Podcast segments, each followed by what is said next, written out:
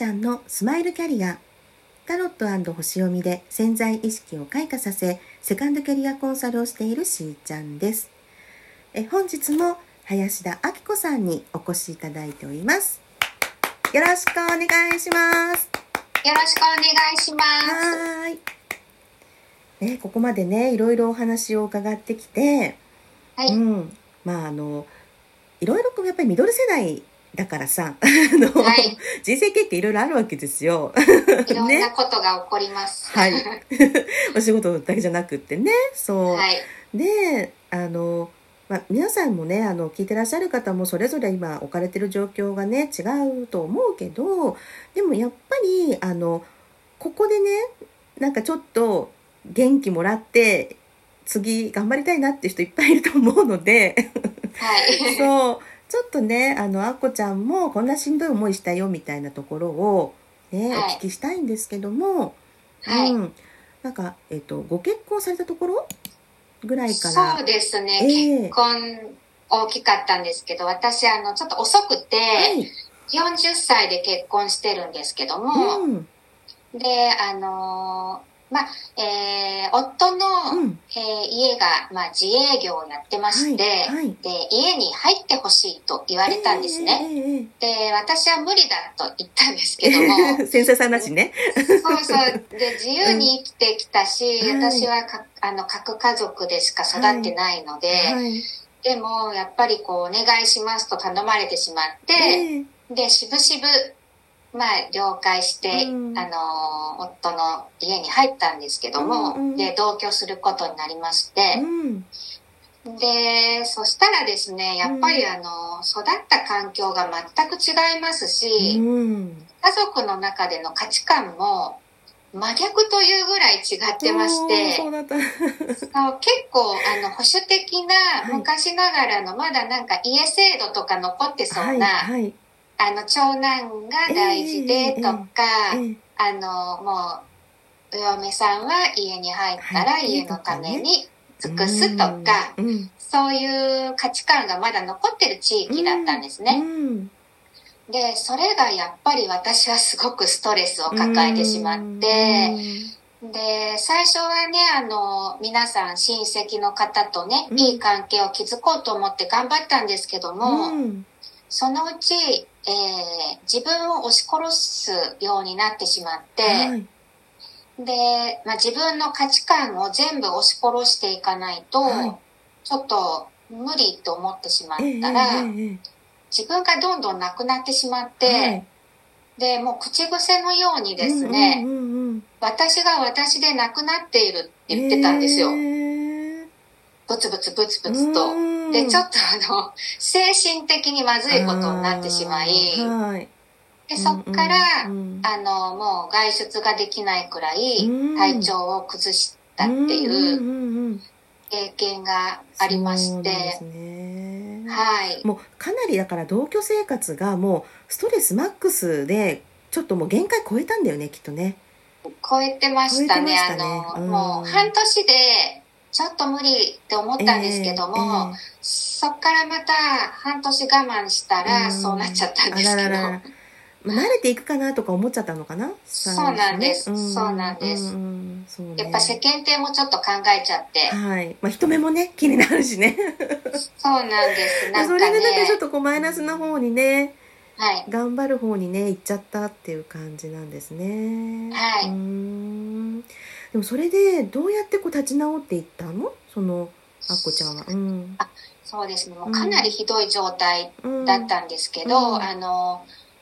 もう自分が本当に、うん、あのちょっと先どうなってっちゃうんだろうって、うん、なんか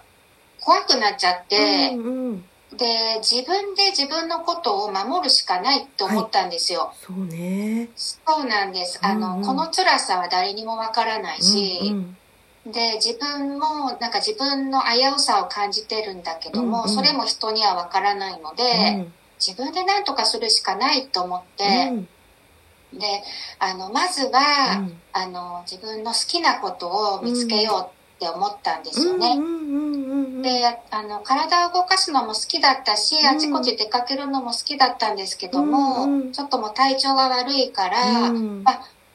きなことの一つでものづくりっていうのがあったので、はいはい、それで、えっ、ー、と、なんかお教室を探そうと思って、はいはいはい、で、検索したんです。おおそうだよね。だってもともとほらファッションがね、好きだったりとか、はい、はい。そう、そこで出てくるのか。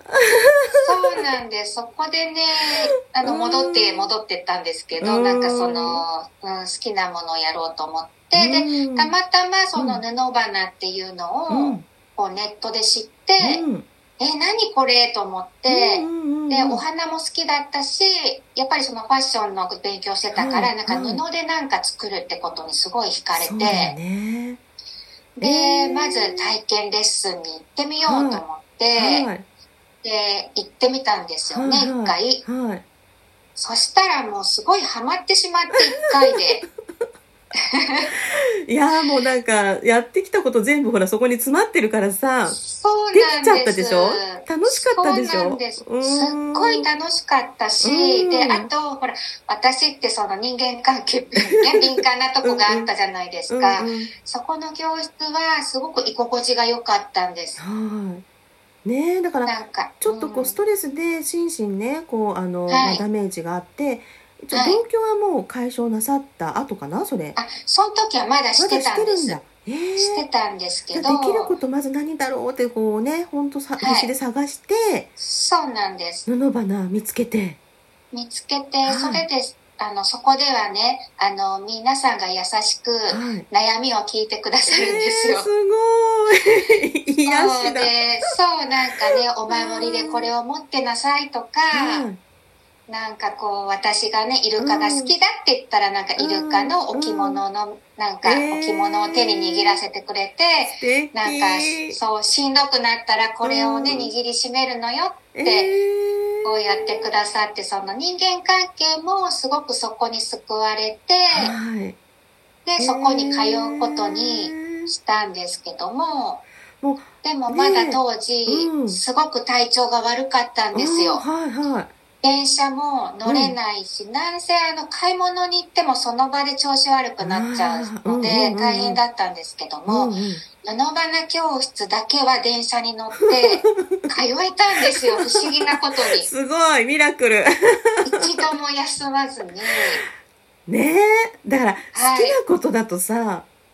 い、なんかできたりするよね。そうなんです。だから、布花教室に通うことが、私の一番のリハビリになってたんです。もう完璧に導かれてるね、それね。導かれてますね。本当にそれで助けられたって言っても過言じゃないぐらい、そうなんです。で、味方してくれる人も、ね、あの、親戚の中では言えないことをそこでは、やっぱり言える場所っていうのがあるってすごくありがたくって、そうそう。で、そうしてるうちに、こう、やっぱりこう、自分をね、押し殺して生きていくのには限界があるってことで、なんか私ももう変わらないと、幸せになれないって思っちゃったんですよね。はい、で、一大決心をしまして、もう、あの、夫側の親戚の方から、えー、わがままだと言われても、あの、悪者にされてもいいから、うん、私は私の人生を生きるって決めたんですよ。はい。で、うん、もう、喧嘩越しで、もう、うるさいって叫んで、はい、もう私が私の好きなように生きるって、もう宣言しちゃったんですよ。うん、すごい。それでもう、絶叫させてって、もう宣言して、あの、もう本当に、あの、なんだあの嫁はと思われてたかもしれないですけども、もうそれよりも、そんなことよりも私は自由に生きたいっていう気持ちで、家を出ました、うん。だってほら、もうただの我慢じゃないからね、心も病んできてさ、はい、体ももう辛くてしんどくてさ外に出たらね、はい、その症状出ちゃうぐらいまでもう来てるからさ、はい、ねもうそんな誰も変わってあげられないんだもん。うん、そうなんです。辛さね。だから自分がやっぱり変わらないと辛いものは辛いってね、嫌なものは嫌だって言っていかないと、もうならなかったのよ。もうその時。自分をねしっかり守るにはさ。そうなんです。そうなんです。自分の人生はやっぱり自分でそう。なんだろう人のためじゃなくてまず自分。まずね。そう、うん、うん、自分のためにね。